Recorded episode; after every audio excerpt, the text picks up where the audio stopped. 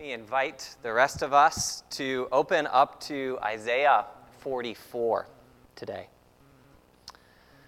And as we're thinking about that image, maybe as you're working on cutting those hearts out and doing that work of, of mending or, or recovering what's been broken, we're going to be thinking together about the recovery, the mending of our identity. For the past uh, few weeks, we have been talking about all that's been broken, all that's been lost. Uh, two weeks ago, we looked at Genesis 3 and thought about the fall and about how that uh, is an, an image, how it's an expression in the scriptures of how we have lost our sense of who we are, of that image we were made in. And then last week, we spoke uh, from Psalm 135 about our own loss of God's identity, our, our loss of, of a knowledge of who God is and how that impacts us in return. So, when something gets broken, when something valuable is lost, the first thing we want to know is there a way for it to be recovered, to get it back somehow? One of the, the things we now have to, to worry about losing in uh, the 21st century is our digital information. Right? We live in a time where some of the most valuable things we have are stored on hard drives. Right? We store letters, we store documents, we store photos. And we have to make sure that wherever we put those things, whatever location they're saved in is secure so that we can get back to them when we need them. Otherwise, we run the risk of losing our digital identities, so to speak. There is an incredible story uh, about the film studio Pixar uh, many years ago when they were producing the second Toy Story movie.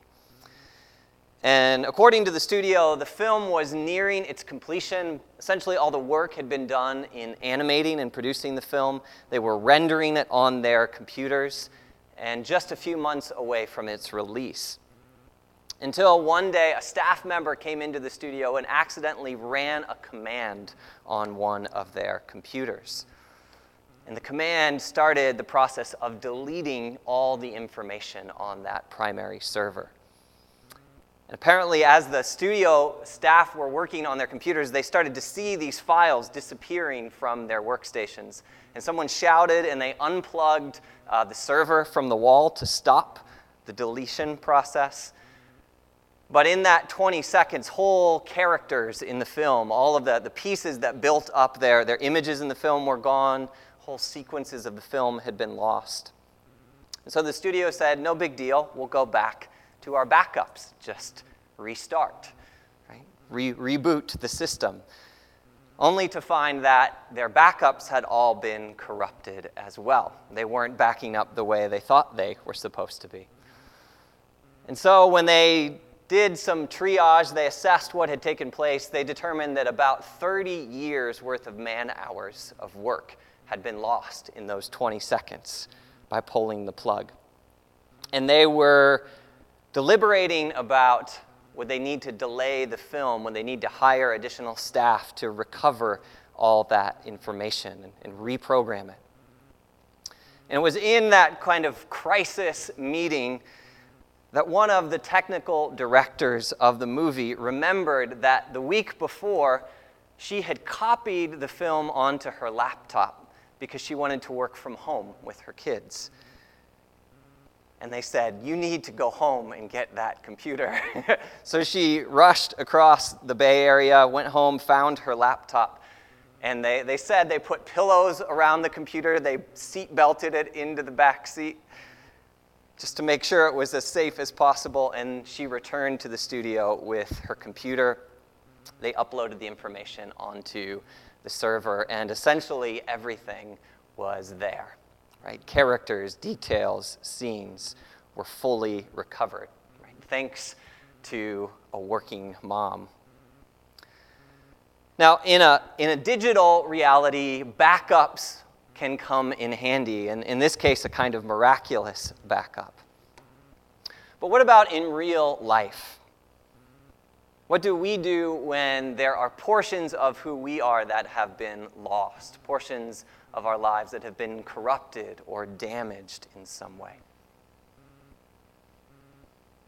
We may wonder is a recovery realistic? Is it possible? Is all that was lost in Genesis 3 there in the garden with Eve and Adam's sin? Is that recovery possible? Can we go back to what was before that? We've been thinking about our losses these last few weeks. And with those in mind, with those in view, I want us to ask this question seriously How is it that we begin recovery, if at all? And to help us consider that in the light of Scripture, I want to open up to the book of Isaiah the prophet, starting in chapter 44. I believe what we have in Isaiah is one of the richest deposits in Scripture that speaks to human identity. And I think Isaiah is valuable, especially in chapters 40 and, and forward, because he, he knows human identity in two respects. He's not afraid to tell us how much has been lost, how much has been damaged in our worship of things other than the living God. He speaks honestly, soberingly about the loss of identity. But he's also a prophet that speaks with great hope about the promises we have in who our God is, in his power to save and to restore and to recover. So let me pray for us as we open up God's word. Lord, we confess that in the waywardness of our hearts, in the weakness of our own human frailty, Lord, we have worshiped things which have not given us life, which have not led us into greater freedom, but instead have blinded our eyes, have shut up our ears, have rendered our hearts hard and calloused to you. Jesus, we pray for our recovery today. We pray that your word would have power to speak and to pour spirit and life into our empty frames. Lord, may the words of my mouth as I preach, may the meditations of our hearts be pleasing to you now. In Jesus' name we pray. Amen.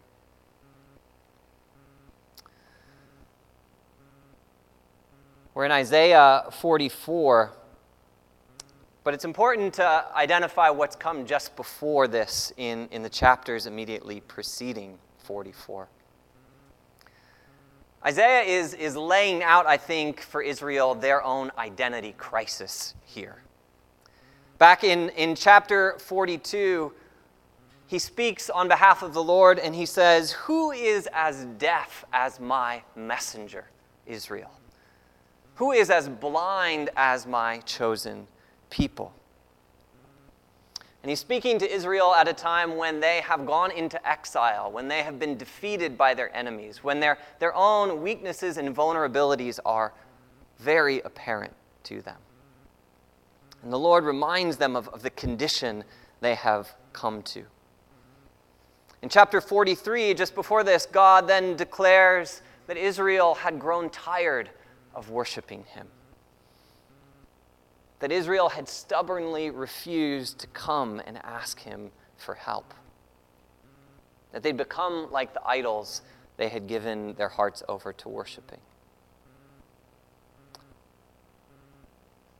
But despite all that, as chapter 43 ends and 44 begins here, God says at the end of 43 that despite their hardness of heart, despite all that they have become, he has chosen to make redemption possible. He has chosen to pursue them for his own sake, he says. Because he alone has preserved, he alone possesses the identity and the goodness that they had lost in their rebellion.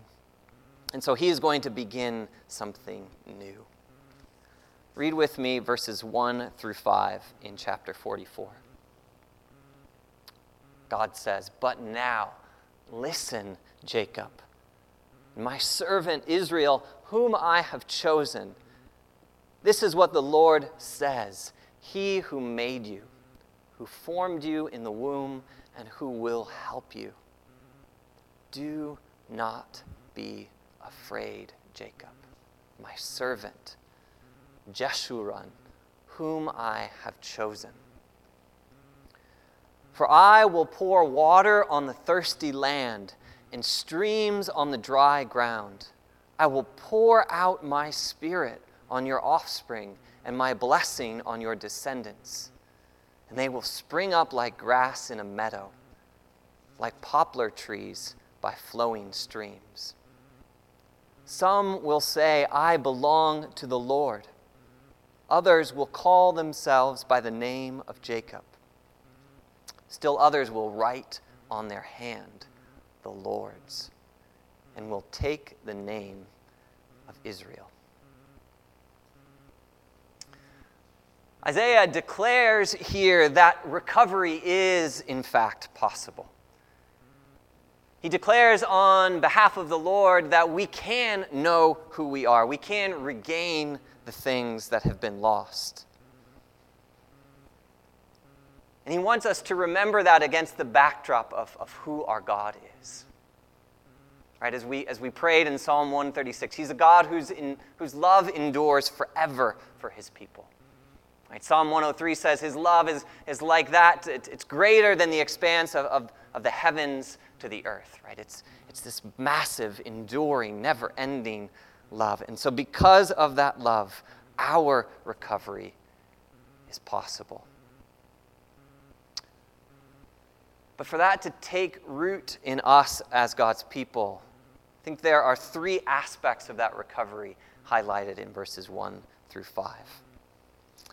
And the first one comes in those first two verses, where it talks about how, in order for us to gain a deeper and truer sense of our identity, we have to have new, open ears to listen to what the Lord says about us.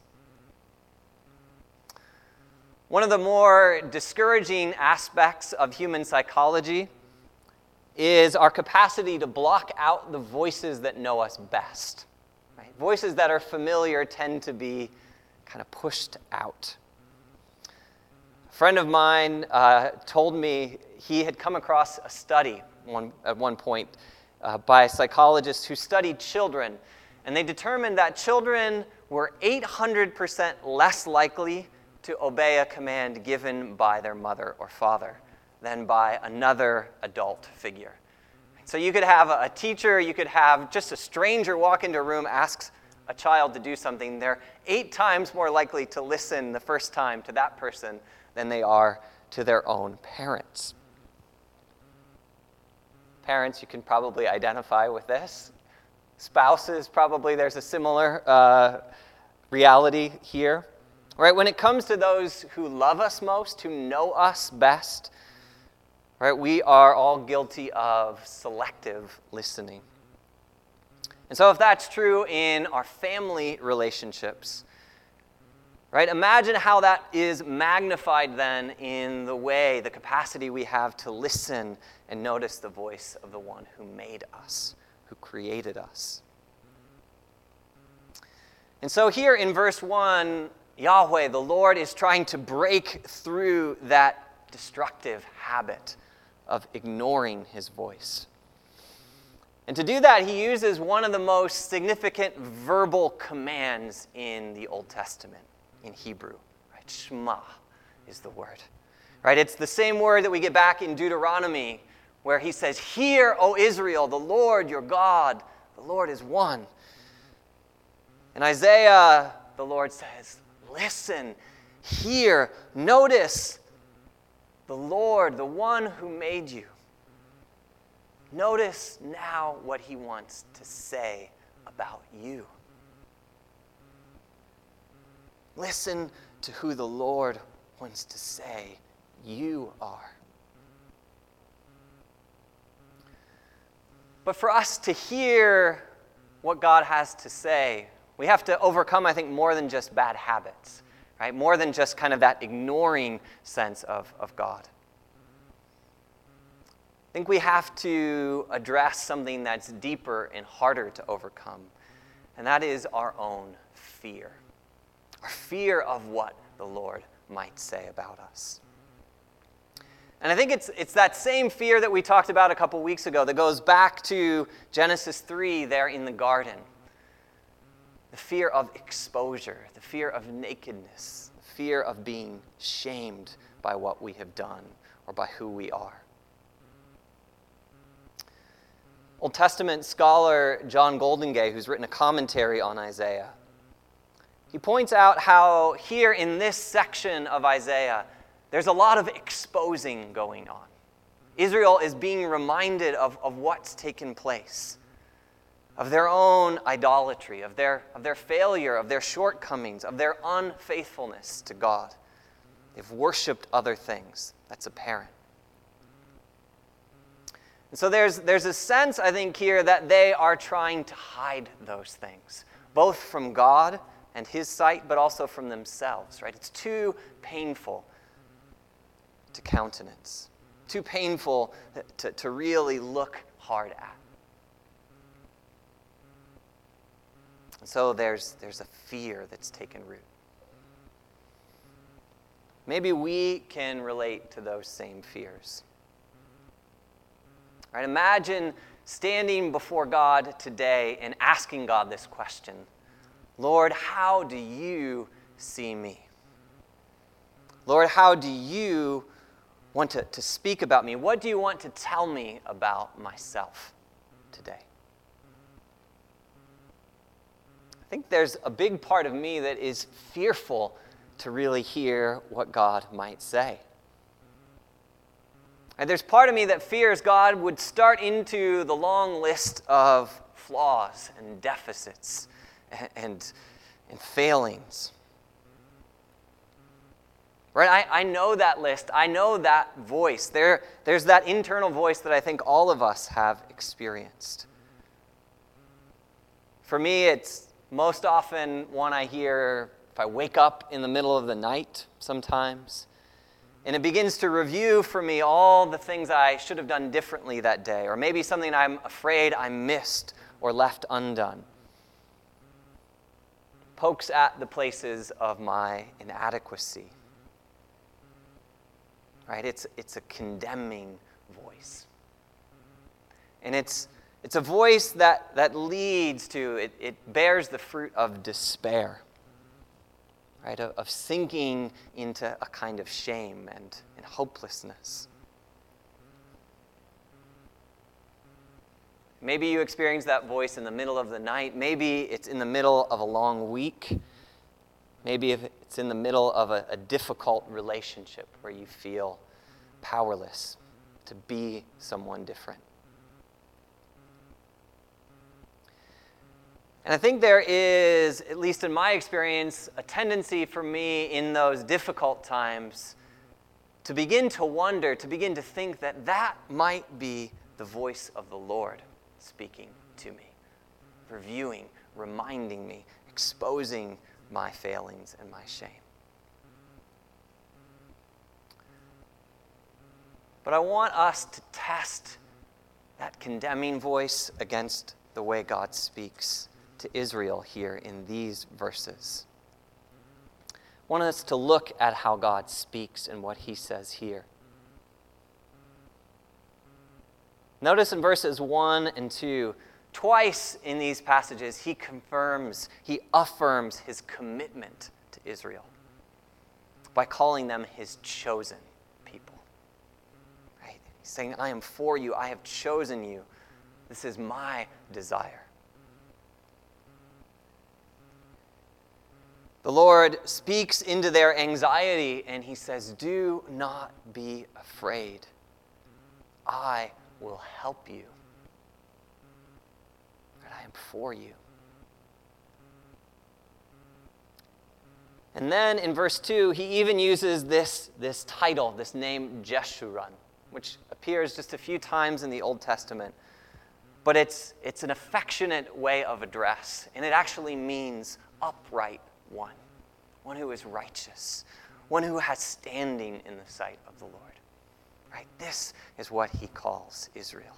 Despite the fact that they're in exile, despite that they are a broken people, he calls them chosen, he calls them beloved. He says he is for them. He says, Do not be afraid. Right? This is what the voice of the Lord sounds like.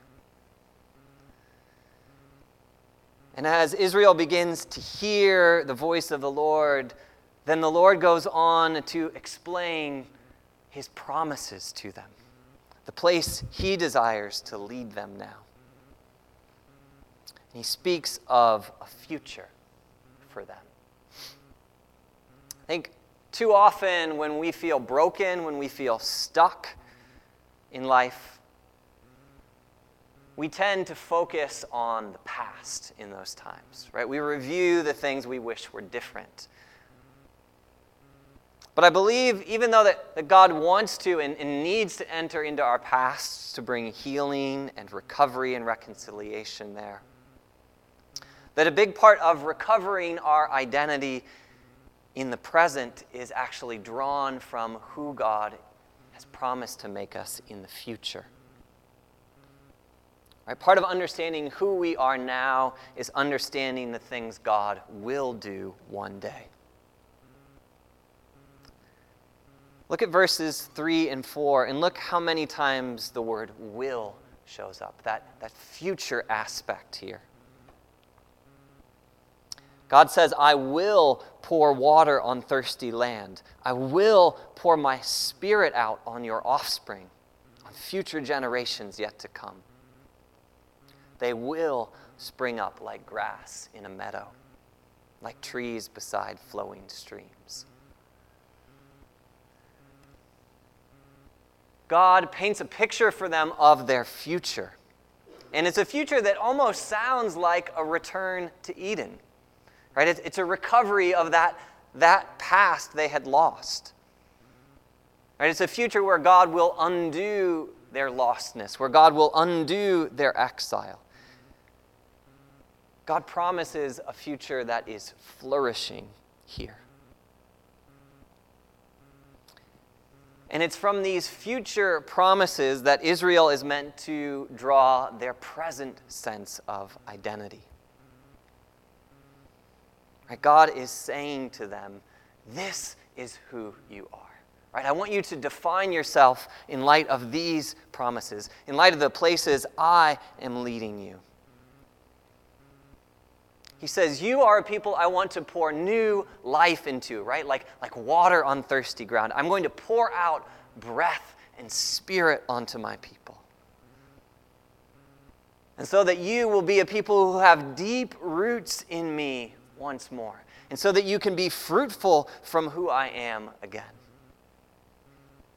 Right? Like Genesis 1, you will be fruitful, you will multiply, you will be agents of my blessing upon the earth again. And again, this is part of hearing clearly the voice the Lord wants to speak over us. Right? A voice that calls us his chosen, his beloved, his upright one, one who he will help. It's a voice that speaks here future promises of healing and renewal and recovery. But I think for me, the, the culminating verse in this passage that, that points toward our true identity comes in verse 5. And it's, it's when, from that place of, of hearing what God says about us, that we can say with confidence, I belong to the Lord. I have a place of belonging. Right? That's, that's the core of what it means to be secure in our identity. Right? That's probably one of the greatest desires I have in life. It's one of the greatest needs I have in life is to know that I belong somewhere, that I, I'm not alone in this world, but that I have a person or a family that knows me, that knows who I truly am, and that still welcomes the reality that my life is bound up with theirs. Right? They would say, You belong with us. Right? We receive you. We care for you. Right? We will help you. We will be for you. A few months ago, I, I came across this quirky independent movie on Netflix called The Hunt for the Wilder People. And it's, uh, it's, it's an unusual movie, uh, and it takes place out in the bush country of New Zealand. And it, it follows the story of a middle aged couple who welcome a, troubled foster child into their house. His name's Ricky Baker. And he has uh, you know, been in and out of all kinds of trouble in the past. But he manages to make it there because they're so far out in the middle of nowhere that he can't run away again. Right? There's nowhere for him to go. And just, uh, you know, in case you decide to watch the movie, it's not a kid's movie. There's some rough scenes where he's trying to find his place. But after he's been part of this family for several months, it comes time for, for his 13th birthday. And so his foster mother writes this really goofy birthday song. And, and the movie has a very quirky sense of humor. But I want to play just that birthday clip for you. And I want you to watch the, Ricky, the, the foster child's expression as the song continues. Kind of watch his expressions on his face. Ricky Baker, now you are 13 years old. You are a teenager and you're as good as gold. Ricky Baker, oh. Ricky Baker, happy birthday. Once rejected, now accepted by me and Hector. We're a trifecta. Ricky Baker, ah, Ricky Baker, ah, Ricky Baker, ah, ah, Ricky Baker, ah, ah, Ricky Baker, ah, ah, Ricky Baker, ah, ah, Ricky Baker.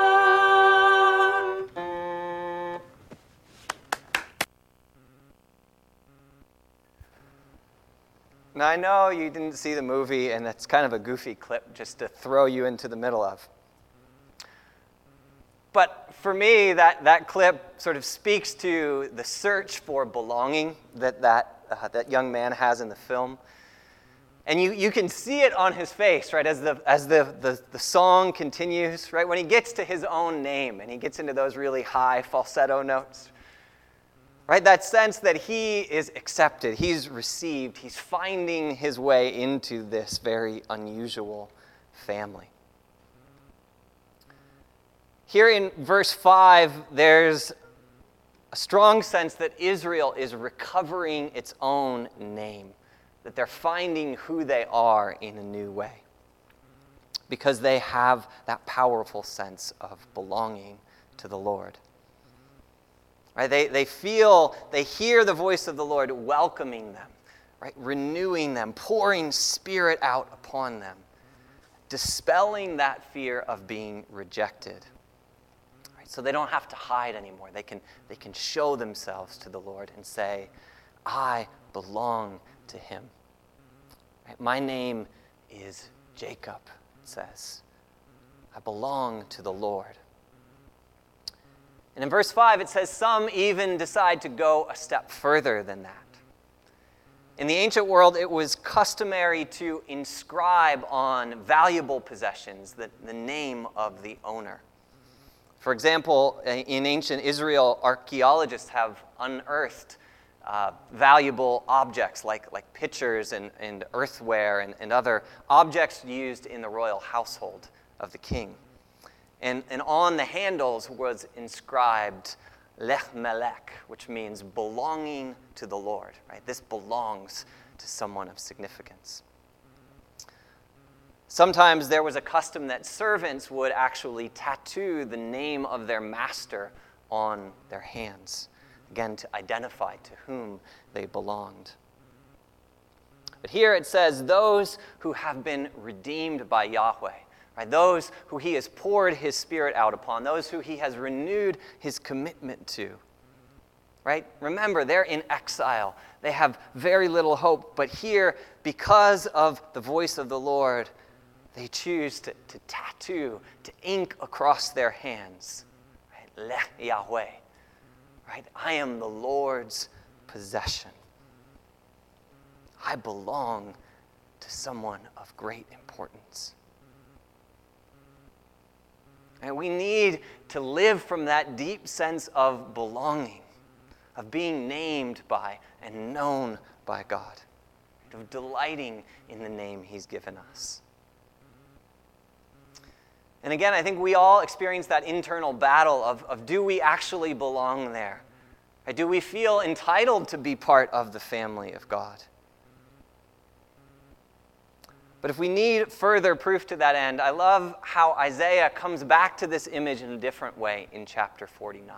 Right here in 44, verse 5, right, it's Israel writing the name of the Lord upon their hand as proof of belonging. But in chapter 49, looks forward to a time where, again, in their exile, in their despair, Israel cries out, Jerusalem cries out, Has the Lord forgotten us? Has he deserted us? Right? There's that despairing voice coming back again. And the prophet speaks on behalf of the Lord and says, could, a, could a mother forget her own child who she gave birth to? Says even if that were possible, the Lord could not forget his children. And then in verse 16 it says, See, I have engraved you on the palm of my hands. This is the Lord speaking about his people. Right? Because the, the Lord has engraved our name on his palms first. Right? We can then in turn inscribe his name on ours and say, We belong to you. Right? Because our names, our identities, our lives are constantly before him. And he is committed to recovering them, committed to making a future for us, committed to helping us in our place of brokenness. Right? He's committed to making our recovery possible. So, as we conclude this morning, Karen's going to come up and, and play for us some, some music to reflect on. But as, as we reflect, I would invite you to use this time to listen to the Lord's voice. And I know it's, it's an exposing feeling to ask the Lord, What do you say about me? But I think we need to hear the voice of the Lord naming us in a new way today. So take, take a few minutes to do that prayerfully and quietly today. Would you pray together with me? Lord, we bring to you our own hearts and lives, but we bring to you our corporate identity too, as a church, as a family who longs to be named and known by you. Lord, we pray for those who may be especially despairing or discouraged today. Lord, we pray for those who feel alone.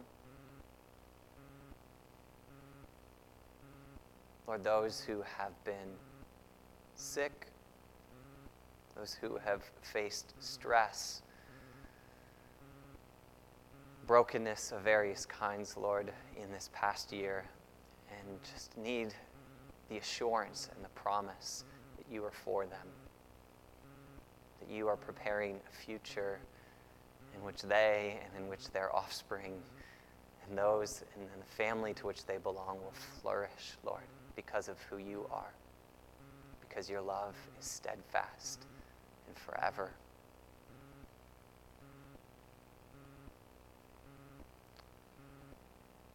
Lord, I pray too that you might give us an opportunity today to speak to someone else whom you love deeply and to, to share who you are and how deeply you love that person in words of, of truth um, and assurance and tenderness, Lord, but to speak to one another with your voice. I thank you that you have given us your name to share in. It's in your name that we pray these things.